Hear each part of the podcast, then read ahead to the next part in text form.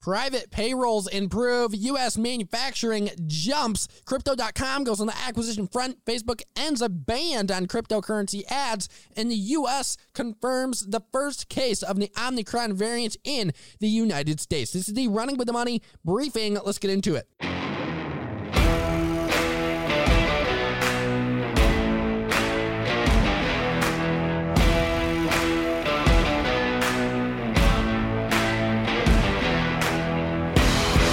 We're back here at Running with the Money, the Running with the Money briefing, where we go over the day's biggest headlines and biggest analyst calls and how all of that is affecting the market day to day. So we're going to dig into in a few minutes into the biggest headlines out there, but let's give you a quick update on where the markets are at. So the markets were doing quite well off the open. They actually moved to the upside. They caught some a bit of a bounce actually. Um, and around 11 a.m., around 11:30 a.m., really the market started to take a turn to the downside, and it was recently accelerated just here in the past few hours. This downside action in the markets was accelerated by this news of the first Omicron variant case being identified here in the United States. In fact, according to the CDC, the U.S. government, and the World Health Organization, this case was identified here in Northern California. So it's definitely something to note there.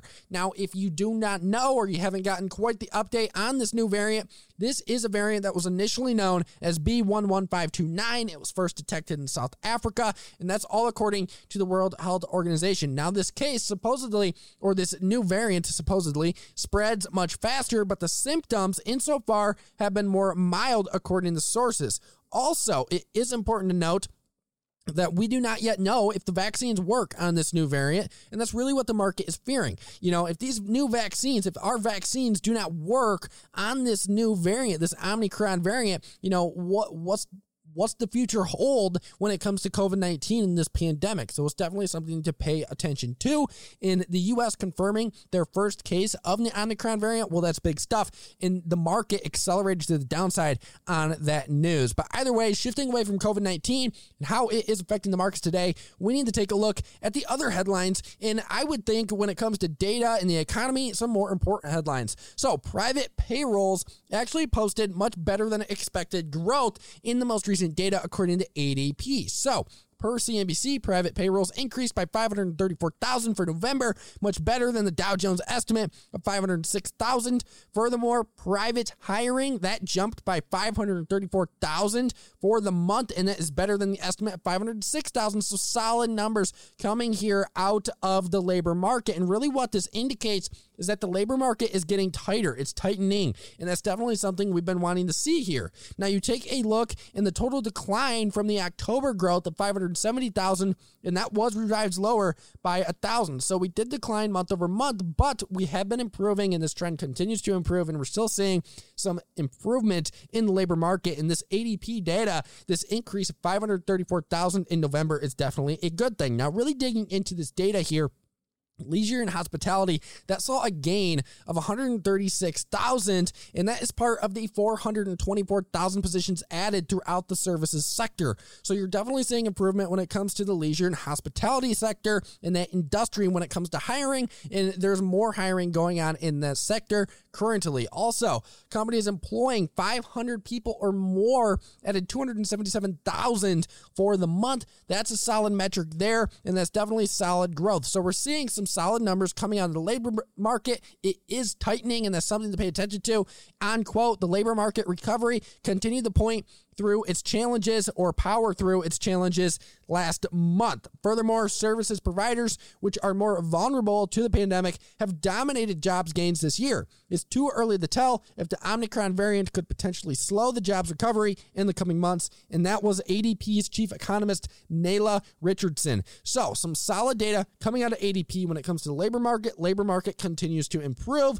Taking a look at U.S. manufacturing, we got an ISM reading, and that ISM measure that measures, in essence, factory activity rose to 61.1 in November. And that's a solid number. Readings above 50 indicate that manufacturing is expanding. And obviously, we saw that with this 61.1 reading. It is also better than just a month ago when that reading was 60.8. So, definitely some solid action also coming out of the U.S. manufacturing area of the economy. Taking a look on quote, the U.S. manufacturing sector remains remains in a demand driven supply chain constrained environment with some indicators of slight labor and supplier delivery improvement. And that was Timothy Fiore of the ISM Manufacturing Business Survey Committee. So, some solid data coming out of the U.S. manufacturing really sector here. And we have the ISM measure of factory activity rising to 61.1 in November. So it's something to pay attention to. In essence, what we are seeing within US manufacturing is that there's a lot of demand,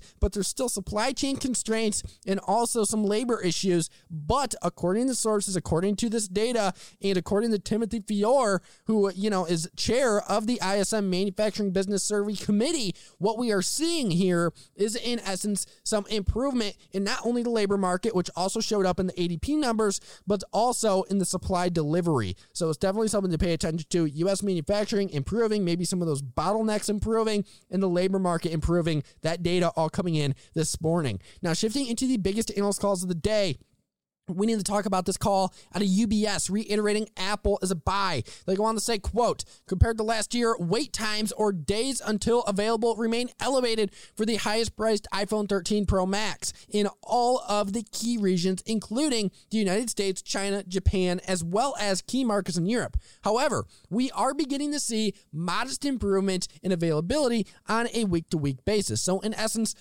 UBS, they're liking Apple. They continue to like the stock, but they are citing here some iPhone 13 Pro Max backups when it comes to delivery. But there is also quite a bit of demand. UBS liking Apple long here. Now, Bank of America reiterating Amazon as a buy, going on to say, quote, AWS is a key component of the bull case on Amazon. In conference momentum remains strong with many new products, partners, and services announced, while more customers are migrating bigger data sets to the cloud prompted by COVID 19, many sectors, financial HC, remain in the very early stages of cloud migration, suggesting a large runway for growth. In essence, Bank of America liking Amazon here on AWS future growth. And then we have Gordon Haskett upgrading DoorDash to buy from hold, going on to say, quote, with the shares down meaningfully since we downgraded, we're following through on our statement and upgrading the shares to buy, as we believe the recent share price pullback offers a compelling re entry point, especially in the Omicron backdrop. So you take a look here at DoorDash, and the stock has been moving to the downside. And what we have in essence is Gordon Haskett now saying the stock has fallen enough that we believe it is solid and it's at a solid entry point. The stock currently sits at $162 per share, and it has been continually moving to the downside over the past six months. In fact, you take a look at the performance, and in the past three months, it's down 14.83%. In the past month, it's down 17%. So this stock is definitely been moving to the downside. Gordon Haskett now liking it at his current price point. And then we have Morgan Stanley reiterating Salesforce as overweight. Salesforce, by the way. Now, moving on to what Morgan Stanley had to say about Salesforce. They go on to say, quote, Salesforce remains one of our best secularly positioned names given enterprise IT spend prioritized towards digital transformation. Following the underperformance in shares post the Slack deal announcement, we see a favorable risk reward and an attractive valuation for leading franchise. By the way, Salesforce did report earnings last night and they were pretty solid numbers, but there were some guidance issues, so maybe we have something to go check out. Definitely go check out those Salesforce earnings that just dropped last night. Morgan Stanley continuing to like the name, reiterating it as overweight today. And then we had Seaport initiating coverage of CVS as buy. Now, what did they have to say about CVS Health? Seaport goes on to say, quote, we are initiating CVS with a buy rating and a $110 price target because we believe that is or is what benefits the business. The repositioning of its retail business and its move to capitalize on the opportunity in primary care are currently undervalued by the market. So, in essence, here, Seaport, like CVS Health, based on what they're doing to reposition themselves in the retail world, in the digital world, and they're liking some benefits um, of this transition. Some interesting commentary coming out of Seaport on CVS Health. Now, shifting into another headline here, and this one coming out of the crypto crypto world. Crypto.com going on to acquire US CFTC regulated exchanges. So, Crypto.com moving on to the acquisition front. Now, per Blockworks, Crypto.com announced today it had purchased Nadex and the small exchange from IG Group for $216 million. This is another big move coming out of Crypto.com. Not too long ago, they made that deal for the Staples Center, rebranding the Staples Center, this Crypto.com arena. So, you know, Crypto.com is definitely moving into these larger deals, and this is more strategic and acquisition oriented. Now, according to the release sent out by the company during UK Trading Day or the UK Trading Day, it has acquired from IG Group the North American Derivatives Exchange, NADEX, and its 40% stake in Small Exchange, which is a smaller retail focused exchange. So, very interesting stuff coming out of crypto.com. Now, what Nadex in essence specializes in is retail focused derivatives products, while Small Exchange is known for its futures offerings, according to Blockworks. Both of these firms, both of these exchanges are regulated out of Chicago by the Commodity Futures Trading Commission. So, this is in essence by crypto.com an acquisition move that strengthens their U.S. exposure and their U.S. footprint in the financial space. Now, a statement did come out of crypto.com they go on to say, quote, this proposed acquisition builds on that promise and will give our customers access to an entirely new set of financial tools to complement our current offerings. And that was Kris Marszalek, co founder and CEO of Crypto.com. Some interesting stuff coming out of Crypto.com on the acquisition front, in essence, here is what we're getting a $216 million acquisition of Nadex and Small Exchange from IG Group. Something to pay attention to. If you want more details on this, go to blockworks.com and they have an excellent article on it. In fact, some of this content was pulled directly from them and quoted, so props to them. Now, shifting onto this Facebook ending their ban on cryptocurrency. Some very interesting stuff coming out of Facebook. So, Facebook today did announce that they are reversing their long-standing policy, and what this policy, in essence, did was ban ads that were cryptocurrency focused.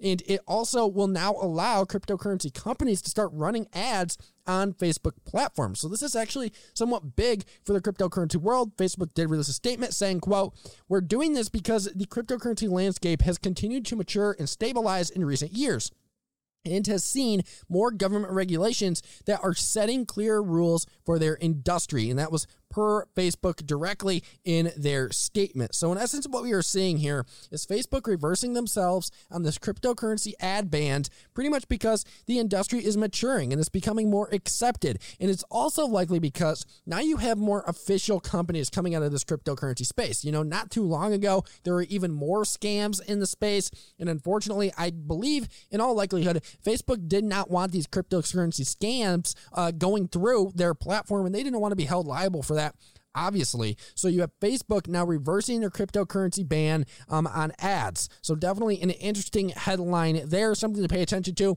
and something I figured I'd throw in because it's not just you know, economy based. It's not just basic economic data that bores people at the end of the day. Now, shifting into the US, once again, confirming that first case of the Omicron variant that we touched on at the start of the show.